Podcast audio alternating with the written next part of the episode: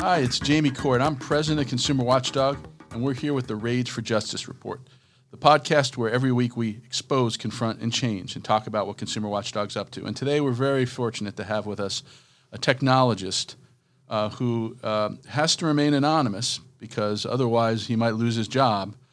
But he is one of the group of technologists who's been working with Consumer Watchdog in order to explain the dangers of cars that are connected to the internet being hacked. And we had a report, a pivotal report, uh, that came out called Kill Switch last year. And recently, uh, as many of you know, we actually hacked into a Tesla to demonstrate how these connections are unsecure. And with a simple little device we built with $30, for $30, we uh, hacked into a, a Tesla's uh, wireless connection and put something on the screen and said, This Tesla's been hacked. And you can see that video at uh, youtube.com backslash consumer watchdog. So uh, I'm not going to uh, refer to this technologist by any name because I don't want to uh, give away uh, anything. But uh, how are you doing today? I'm doing great, and it's good to be here, Jamie. Thank you. Well, since our kill switch report, which you had a hand in, I want to ask you about where we're going now with connected cars. If things got better, if things got worse, what's the future? It's a very interesting question. You know, of course, I've been watching the market closely um, to see what's been happening. And with the way it's going, with what consumers are demanding, it's clear that the concept of a connected car, you know, cars that communicate digitally and are potentially potentially vulnerable to hackers, are here to stay. Uh, the only question is how do we ensure that industry is building them safely so that hackers can't take control of them as we described in the last year's Kill Switch report. Now, um, connected cars have some inherent risks, don't they? I mean, it, once you're you have an, a car connected via wirelessly to the um, uh, the safety critical systems, the brakes, the engine, there's an inherent risk. But even with that inherent risk, it's it's not there's they're not taking steps to avoid them, are they?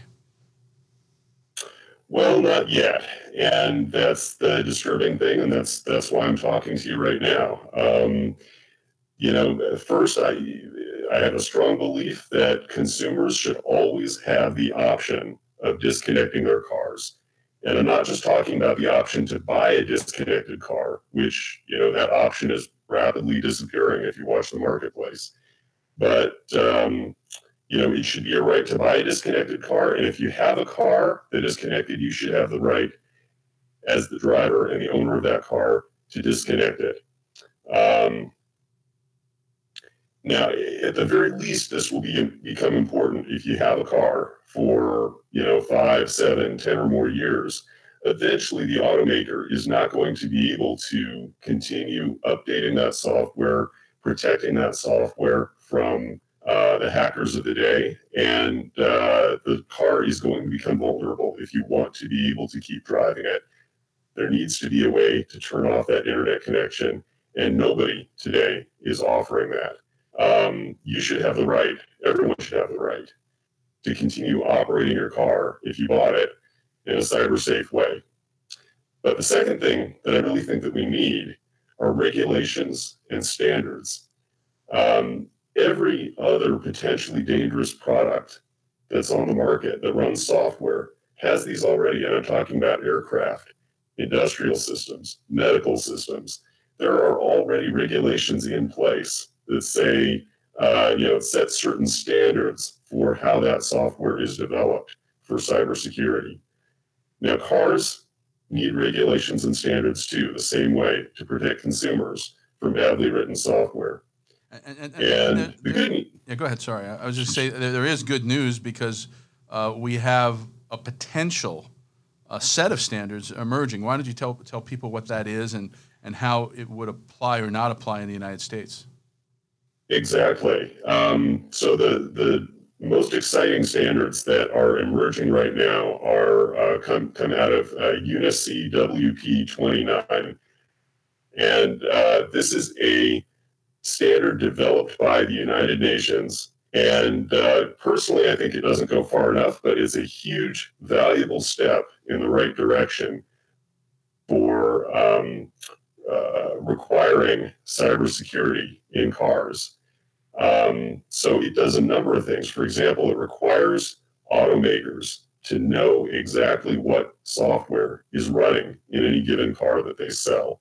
And you know, this may surprise people. You buy a new car today, it's got you know potentially a, a hundred microprocessors under the hood.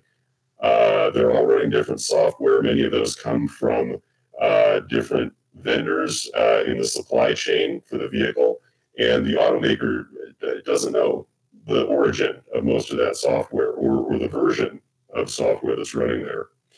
Um, the UNECE WP29 standard also requires automakers to have a cybersecurity management system that forces them to carefully analyze and respond to cybersecurity risks in their software. And it calls out specific potential threats that all cars must be protected from. For example, uh, requiring that all digital communication to the car must be authenticated, meaning that the car must verify that that digital communication is coming from a legitimate source. Believe it or not, cars today, even the most sophisticated ones on the market, uh, don't have that requirement and often do not bother to verify that digital communications are coming from where they're supposed to be. And of course, that means someone can spoof a communication or, or uh, take over control of a car uh, because those communications are interceptable because they're not authenticatable. And that uh, goes to what uh, a demonstration Consumer Watchdog did, uh, I think it was just uh, last month, where um, in release, uh, conjunction with the release of our connected car report, we found all the top 10 models from Car and Driver have um, connections to the safety critical systems of the cars that can't be disconnected. We also hacked a Tesla with this little box I said made for less than $30 took over the, um, the, the, screen and, and put up a message that said, uh, This Tesla's been hacked to show that we had control of the information. We could have put up something else and said, Download this software and pretended to be Tesla and possibly download malware. Um, what did you think of that demonstration and, and and what is it and, and how would how would WP29 impact it if they were if it was in practice today?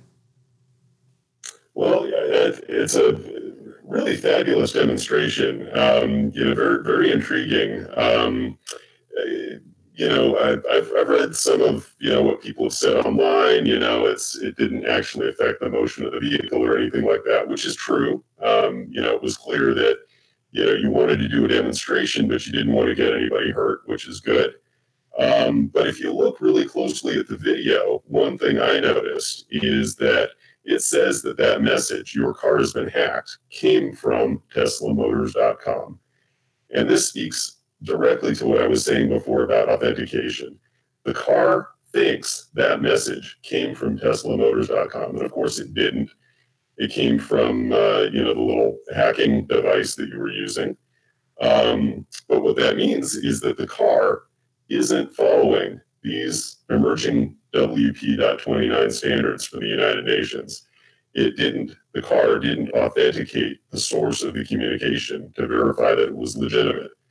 Um, so while you didn't demonstrate doing anything dangerous, this does show that uh, there's a weakness in the way the car communicates that could potentially be exploited to do something much more serious.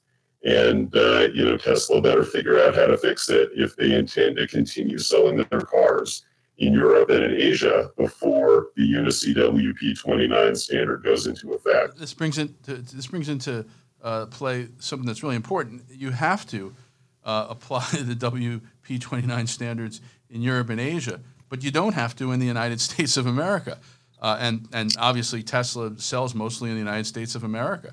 Um, what is the possibility with Joe Biden in office that we could bring uh, the United States in to this UN regulation and, and create cyber, better cybersecurity cars? Are the U.S. car makers uh, uh, uh, adopting the standards, and what's the possibility with a new president to do better? Because over the last over the last um, four years, we've had no one literally at the switch at the uh, at the Department of Transportation and National Highway uh, Traffic Safety Administration.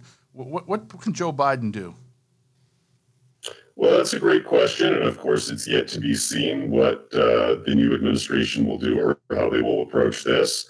Um, but I'm certainly hoping that we see more movement than we did under the previous administration, which really played a very hands off role uh, when it came to regulations and also when it came to reacting adequately to car hacking.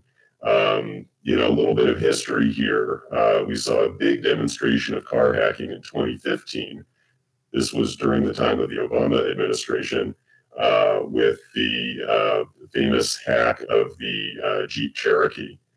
Uh, but after that, there were numerous examples in 2016, 2017, uh, 2018, where Tesla, BMW, uh, and you know other automakers were, were hacked, and there was no reaction whatsoever from the National Highway Transportation Safety Administration, and this was all during the, the last four years.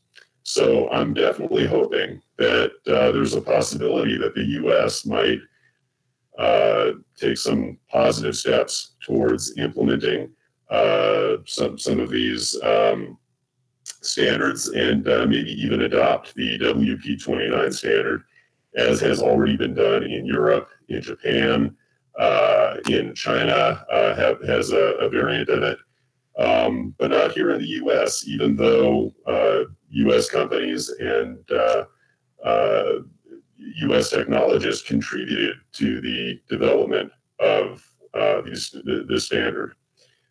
Um, so basically, we could, through an act of Congress, uh, adopt the UNECE W29 standard, and then our cars would be uh, having the same cybersecurity standards as they have in the EU, Jap- Japan, China, so that uh, that all software has to be sourced, uh, uh, digital communications have to be authenticated. Uh, it, it, seems crazy not to do it because we're, we're they're the same uh, cars, they're the same roads. Um, I imagine some of these U.S. automakers are already adopting the UNECE W29 standards, so it's just a matter of bringing them all on board. Aren't some of the companies already moving this way? Well, that's correct. I mean, specifically, the U.S. automakers who do a lot of business overseas uh, sell cars in Europe, in Asia. They have to adopt these standards. The way that the uh, UNECE WP29 standard is being implemented in Europe, it says a few years from now, if you want to be able to sell a car legally, uh, it must be conformant to these cybersecurity standards. Um, and then, of course, there's no such uh, regulation in the US, and uh, at this point, none on the horizon. And so, automakers that uh, primarily do business in the US would not be as affected. Well, I appreciate your time, and I appreciate all your efforts that you and your colleagues have put forth to bring this uh, connected car crisis uh, to light. And I'm hoping that uh, when we have this conversation next time this year, that America does have these standards I'm hoping that when we uh, talk uh, next year um, and talking about the connected car uh, report, and obviously the cars will be connected, that there will be new standards in place for them to uh, build these digital connections safely. Uh, so thank you for all you and your colleagues have done. We really appreciate it. And um, you've been listening to the Rage for Justice report. Uh, I'm Jamie Court, uh, eh, President of Consumer Watchdog. We've been talking to a technologist who works on um, car technology who's uh, talked to us anonymously. You can listen to this podcast uh, on SoundCloud, on the, the, Google Play Store, at the, at the Apple Podcasts, and you can subscribe. So thanks for joining us. Have a great holiday.